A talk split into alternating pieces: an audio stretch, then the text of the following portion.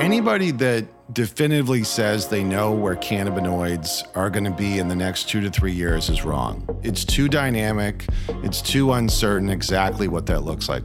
If you haven't noticed, cannabis has crept its way into the global dialogue, but it's still dependent on government regulation to go mainstream. Given that fact, how do you move forward and position your company strategically and financially as markets grow and mature? What we do know is that there is a massive tailwind and massive upside for cannabinoids globally. So you want to have a diversified business that takes advantage of that.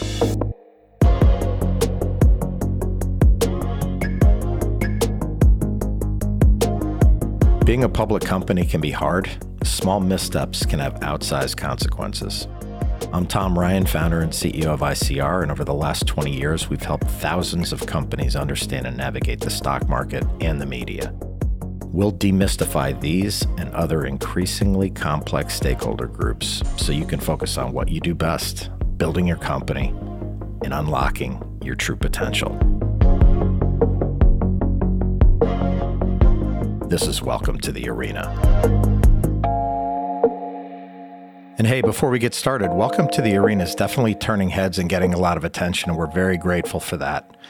Lots of great guests in the queue, uh, so please hit the subscribe button now and make sure you're part of the arena going forward. We appreciate it. With the use and demand for cannabis exploding around the globe, there's an incredible addressable market out there. But there's also risk.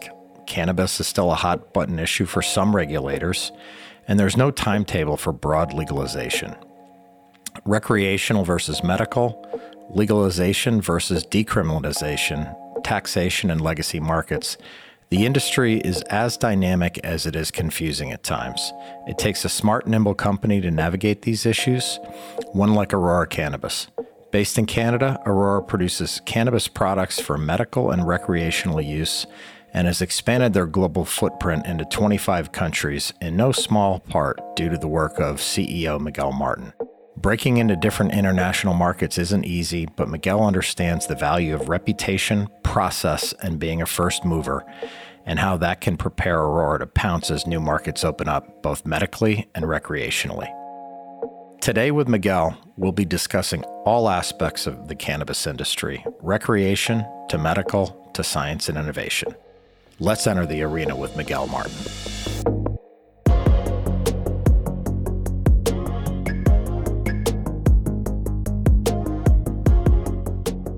You know, this is a market that's so fascinating. Anything that's kind of new and volatile and dynamic gets the attention of investors.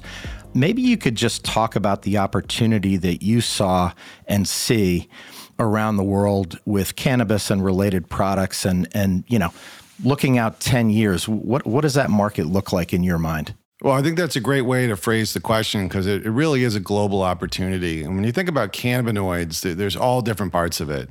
There's clearly a great interest in the rec business. If you look at where you can have recreational sales, obviously there's some states in the US, but there's not a federal construct. You have, you know, our home country, which is Canada, where we're based, which allows rec sales, and only a couple other spots around the world.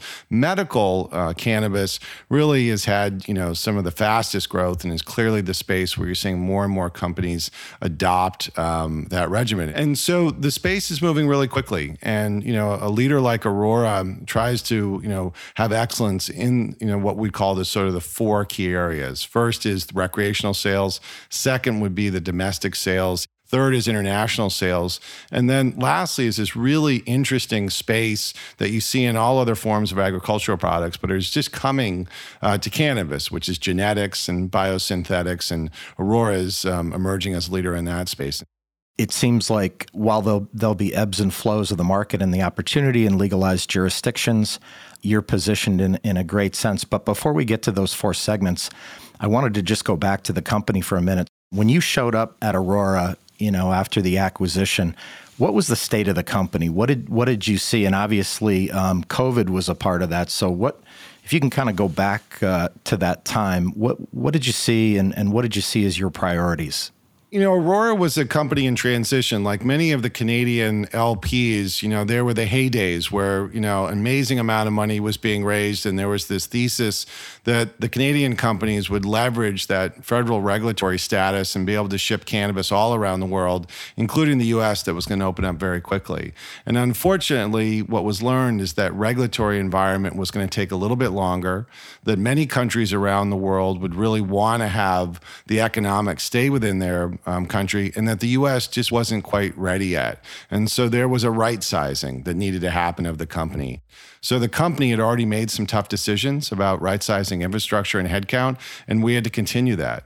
Secondly, we started to bring in, you know, a different type of talent that potentially was at the company. These are folks with decades of experience, you know, at, at pharmaceutical companies and large CPG companies, experiences that really helped us put the company on the right path and the path that we're on right now.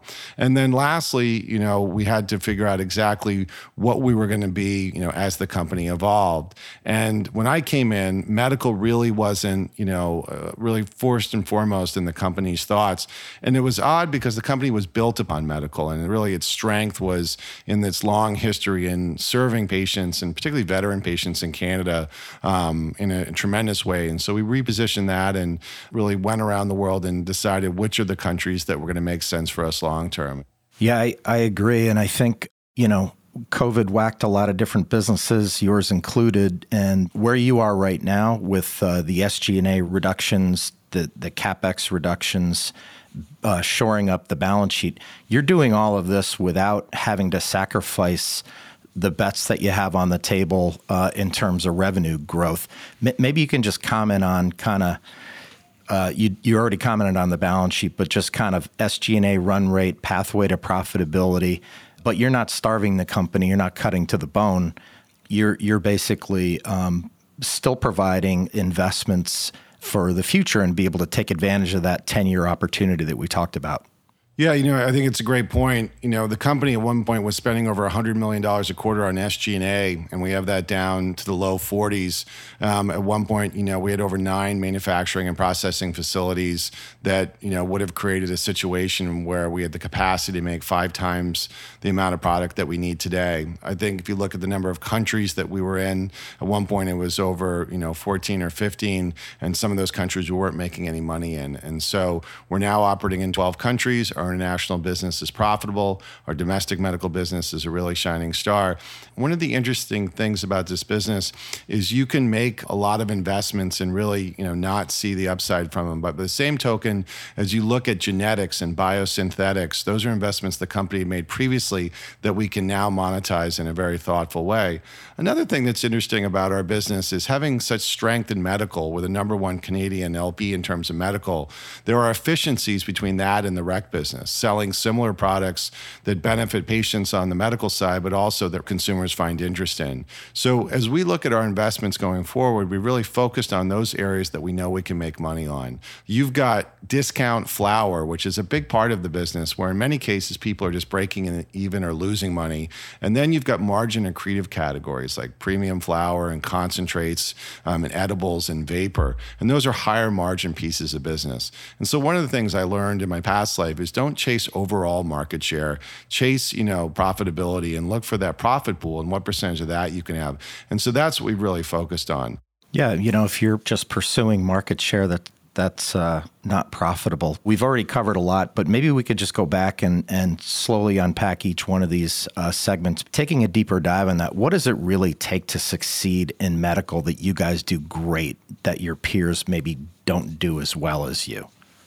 Well, uh, medical is is really challenging. First and foremost, you have to create products that really resonate with the patient. You know, patients go to great length with their clinician um, in order to you know get that prescription and to find the right product. Once they find the right product, they typically stick with it. Secondly, is navigating the variety of different patient mindsets and capabilities because most of this is done online and through a conversation with one of our call centers. And so you have to make significant investments, much more so than you ever would have to, to allow not only the patient to be able to navigate that experience and that redemption process, but also the clinicians and the physicians to make sure they're doing the right thing. And that's a constant support network. Once they've gotten into the query, is making sure that that product arrives exactly as intended in the way in which they want it to, on time and into their house. And so you have to bring up a lot of capabilities around DTC. Now, patients in their situations also are evolving. And so there has to be a constant connection and reinforcement that the products that you've offered them still meet their needs and that potentially new products and new you know, prescriptions for them might better serve them. And for Canada, many of our patients are veterans. And I think that brings on a, a completely separate forms of obligations. Obviously, the recognition of their service is first and foremost, but veterans have their own set of needs and expectations, and we have to do a lot of different things in order to service that group. Lastly, in some cases that you have union groups and you have these collaborations or collectives of patients that will have their own needs. And so once you really get an excellence at that, you can then really, you know, port that to other countries. The other thing, you know, beyond the actual interaction with the patient and the clinician is the regulatory authorities. You look at key markets like Germany and Israel right now, you know, the incredibly strict provisions they have on product quality and labeling, registration and production all are way different than anything you'd find in a traditional rec market or a CPG market. And we've invested significant resources in order to meet those um, requirements. Germany, you know, is a great example on flower. Many companies were not able to even get their products qualified. And so therefore they're not even in the game. The hard work that we did in order to get uh, our products to exceed the expectations of the German regulators is the same work that we've now had to do with Israel. Yeah, so, you know, big technology investment, there's barriers to entry around the medical business. Not just anybody can raise some money and get into it. And I think the evidence of that, that's not just talk, is you're rewarded with high margins. Like this is not a commodity where anybody can kind of get in and do it. And maybe you can comment on those gross margins and how that provides a foundation for the business. There is a massive amount of investment that the company has made. The company really, its roots are in the medical business. And so we're able to leverage those long term investments and really see the benefit you know, of them today. The other thing is the margins in the medical business have been very steady. You don't see a degradation in the medical business like you see in the rec business. And also, as I mentioned earlier, when you meet the expectations or and sometimes exceed the expectations of a patient or a clinician, they're not apt to leave. And so you don't see this dynamic nature of market share changes in it. The other point I'll make is that the regulators um, have a strong relationship with, with each other. So, doing the right thing and having a responsible distribution network in France, in Germany, in Israel, in Poland, and Czech Republic, you know, builds upon itself. And these regulators always want to do the right thing. And I think, you know, Aurora has been recognized for that. We were really, you know, pleased to be granted three of the nine tenders, all of the flower tenders in France. That's a massive market, and it's going to be a significant contributor to our overall um, profits and revenue.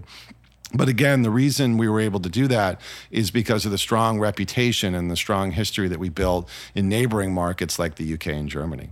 I would imagine that the regulators seek you guys out you know you can, you have the ability to educate them bring best practices in so you're you're always going to be invited to quote unquote pitch for the business. Yeah i mean i think and also as you mentioned in, in your opening remarks we're just in the early days of cannabinoids and for the so for these regulators they're learning as well. And also you know there's a lot of pressure on them for them to get this right. As you can imagine there are some folks that are a little, you know, questioning about the role that cannabinoids are going to have in the medical market. And so there's a really high bar for those regulators. So it, it's a great point that when they can find companies that are responsible and that understand the responsibilities around a product like this, they really gravitate towards them. And we, we take that very seriously. And, uh, you know, we do everything we can to have societal alignment around our products, which is something I've learned in my over two decades of working in regulated products. Yeah. So, medical on a global scale, you know, when you look out over 10 years, it's a huge opportunity. The rec market may be even bigger than that. Um, like you mentioned in the beginning, slower to, to take off. And obviously, it's a very political decision for the regulators. But um, just a quick question on, on Canadian rec. Do you think there is a shakeout underway with, you know, the fact that it is a fragmented market? There are several competitors Do you think there's a shakeout where you can kind of step back, let them kill each other, invest in other areas, and then you'll ultimately have the wherewithal to be in premium product and be there at the end um, making money? I mean, if you if you think about the you know the thesis of the Canadian LPs is that they were going to be you know world beaters and, and have all of these advantages, and and that may still be the case. But if you look at the Canadian market today, it's clearly the shakeout has already started. You're seeing discount flower, which is in many cases a, a product you can best break even on, and in some cases lose money. You know, really growing, and so that's just not a you know a long term success. You're also seeing the top seven companies only represent about 40% of the total business in a given category. That's not natural. You know, we all look at California and Colorado because you're seeing, you know, maturity there in a rec market and you've seen an articulated category. Premium sales are growing, new products are doing well, there's strong economics, and Canada is going to get there. But to your point, there absolutely is going to be a shakeout. And with the capital markets now really seized up for those mid-sized and smaller companies, I think things are going to get a lot harder harder. Now, that doesn't mean that a small company can't be successful. We see some really talented craft growers and some that we're even partnering with that I think will have success. But long term, you're going to have some smaller, niche craft growers that will make some money, but you're going to have the bigger players that will have efficiencies and have advantages do better. And I think we're sort of in the midst of all that. The other thing to remember in Canada is it's early days. So I know it's easy for people to sort of question what's going on in Canada, this or that, but I give the regulators a lot of credit. You've got different provincial rules, you've got a federal construct that in all cases doesn't always match up with those provincial rules, and they're doing, you know, a pretty good job. The other thing is half of the sales of cannabis in Canada still go through what we call the legacy market, which is the, you know, non-legal market. And, um, and that's starting to change through enforcement. I think you're going to see a stronger, um, more articulated, more premium premium rec market going forward. And at that point, you know, the companies that have made investments there will do well. And also we'll be able to take those learnings into the US at a time in which the US goes um, federally legal.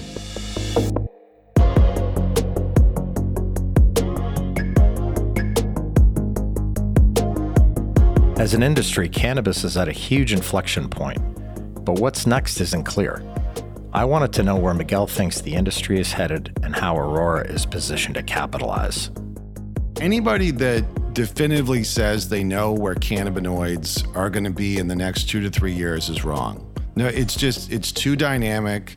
It's too uncertain exactly what that looks like. What we do know in history has proven is that there is a massive tailwind and massive upside for cannabinoids globally. So you want to have a diversified business that takes advantage of that. So what do, you know, what can we see from what's been happening? Medical cannabis is the fastest growing segment by far globally. Germany, Israel, UK, Poland, Czech Republic, France, that we're now seeing, all of those are medical markets first. So that is, without question. And you're going to continue to see a movement. It's the same thing in the US with the states.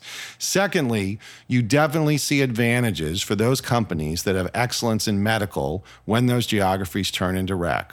What do I mean by that? You can sell the same products, you can use the same production facilities, you have the same regulators. All of those things add up to being, you know, successful.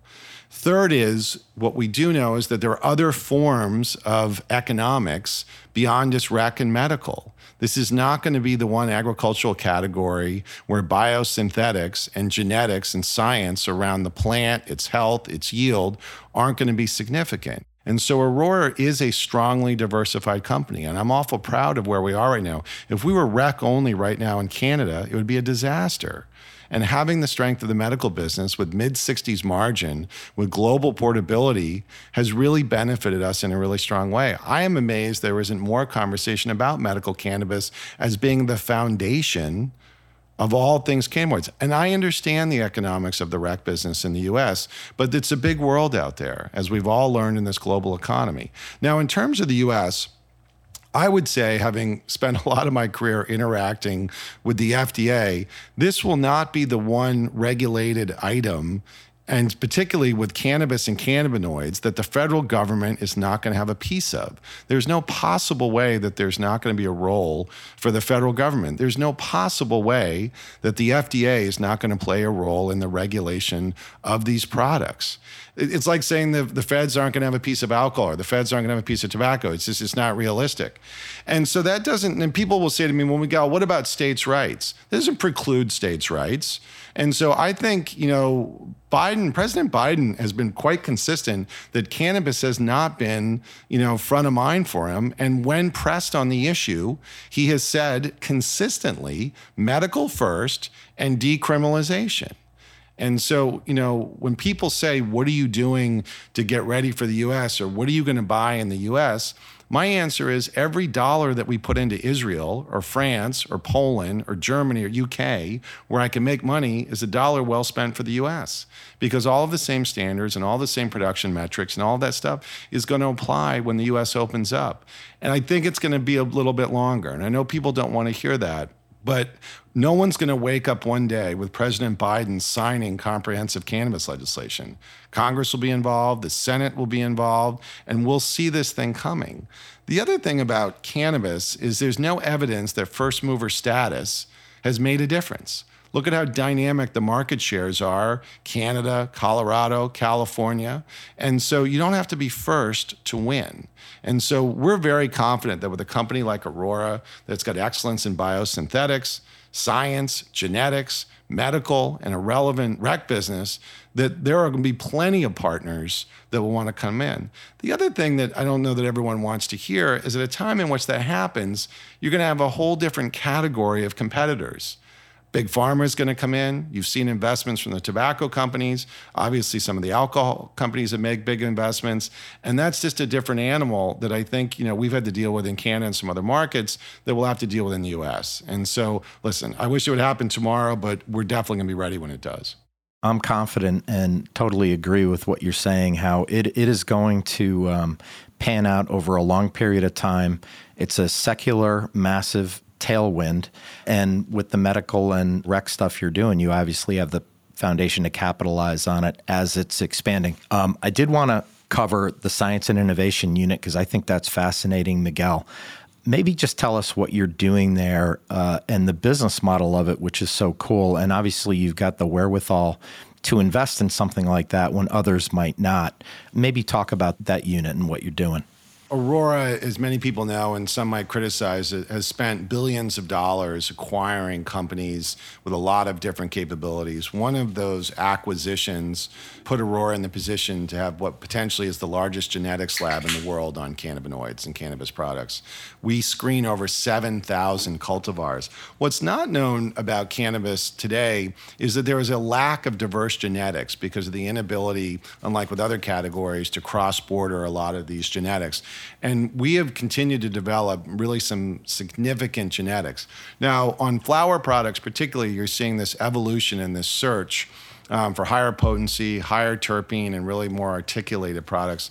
We've been able, uh, most recently, to launch three new products, all high, you know, 26 plus potency, high terp levels, and already seen a million dollars in sales. What's also interesting as a secondary line of business is we're now selling those genetics to other companies. And we had a tremendous craft grower named North 40, who's very well known in Canada as one of the preeminent craft growers, take one of our genetics and get almost 30 potency with a product called Farm Gas. We're going to then bring that into our portfolio. So, this ability to screen, develop, and then grow in our world class grow facilities is a significant advantage as we look at the value of genetics.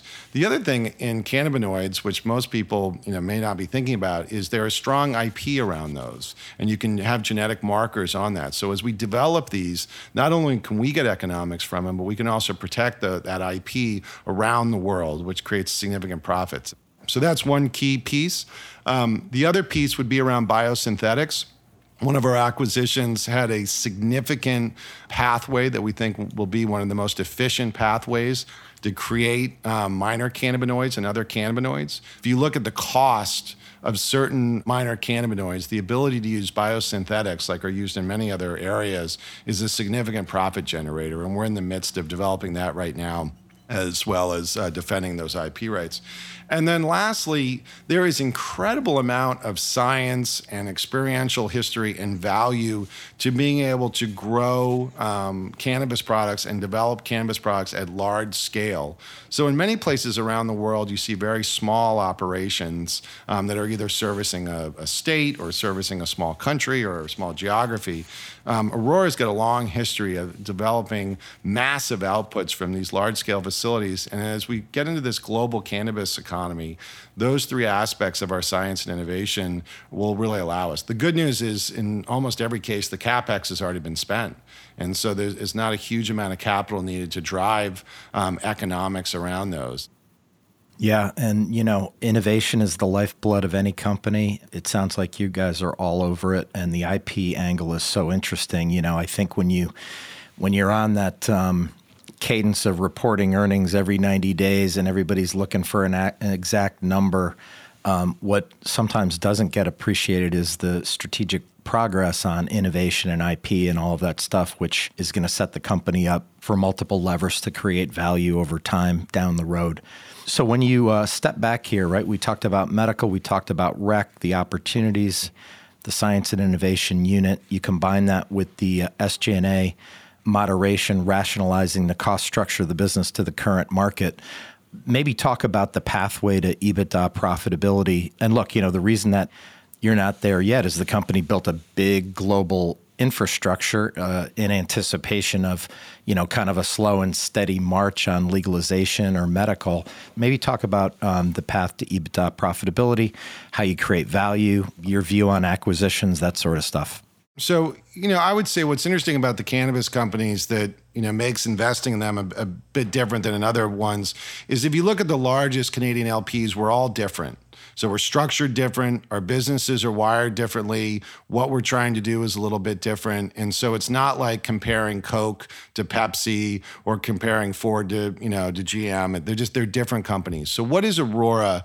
What's unique about Aurora? And you, you've touched on a lot of it. It is our intent to be profitable to be responsible, to be global, and to be portable, that we can take those businesses in different ways. And the profitable one is a really important one. And I know there's been frustration from investors about when is the company going to be profitable. In the past, as the company has talked about that path to profitability, they've always talked about growth. Well, we're going to see revenue growth here, or we're going to see revenue growth there. Uh, we're going to see margin accretion, and that's how we're going to get there. The company, you know, had already announced $300 million in, in efficiencies, which was a massive massive piece and had delivered on those. We most recently announced another 60 to 80 million um, a year in annualized efficiencies, or over 15 million a quarter. And so if you look at our last earnings, which we were pleased to report last couple days we were minus 13.9 on adjusted ebitda basis so if you take the q4 of our last fiscal which we just finished on and you take that revenue and then you take those efficiencies, which are within our control, we will be break even on an adjusted EBITDA basis. So, said differently, we do not have to grow any revenue. Now, that's not our plan. And we've demonstrated, particularly in the medical business, we can grow revenue, but we, we don't have to grow any revenue and we can be EBITDA positive. And so, at that point, you would have, have a company um, with a significant amount of cash on its balance sheet. You'd have a company that'd be making money You'd have a company that'd be number one Canadian LP in terms of medical. You'd have innovation, science, and rec. And I think that's a really unique positioning for anybody that is long on the cannabis thesis. You know, we want to make, you know, money from a free cash flow st- standpoint. We want to continue to grow our market share, you know, in the medical business and the rec business. We want to demonstrate our excellence in innovation and science. But in terms of that, I think at that point we would be one of only a few and probably one of the only that are our size that you know could say that. Now, if someone wants to bet on a more speculative company that's not making money and it's more like sort of a Silicon Valley type of model, that's fine. I've just always worked in companies that make money, and I think that's what shareholders want to see. And with medical margins in the mid 60s, um, albeit you know the challenges you may see in the rec business, I think we can get there.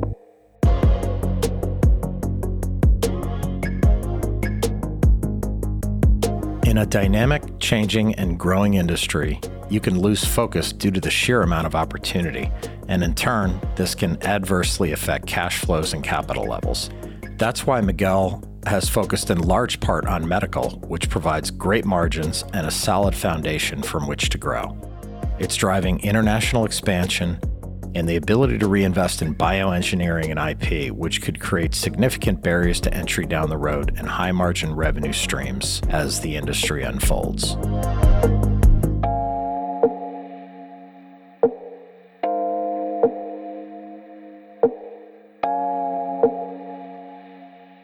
I'd like to thank Miguel Martin of Aurora for joining us today. He's clearly very experienced and a hands on expert when it comes to regulated CPG businesses and what needs to happen to succeed. Once again, if you enjoyed this episode, please rate and review the show wherever you get your podcasts. It really helps. We'll see you next time back in the arena. References to specific stocks are not intended to be recommendations for specific trading behaviors. Comments presented on this podcast are intended for informational and educational purposes only and do not represent opinions or recommendations on whether to buy, sell, or hold shares of a particular stock. All investors are advised to conduct their own independent research into individual stocks before making a trading decision. In addition, investors are advised that past stock performance is no guarantee of future price performance.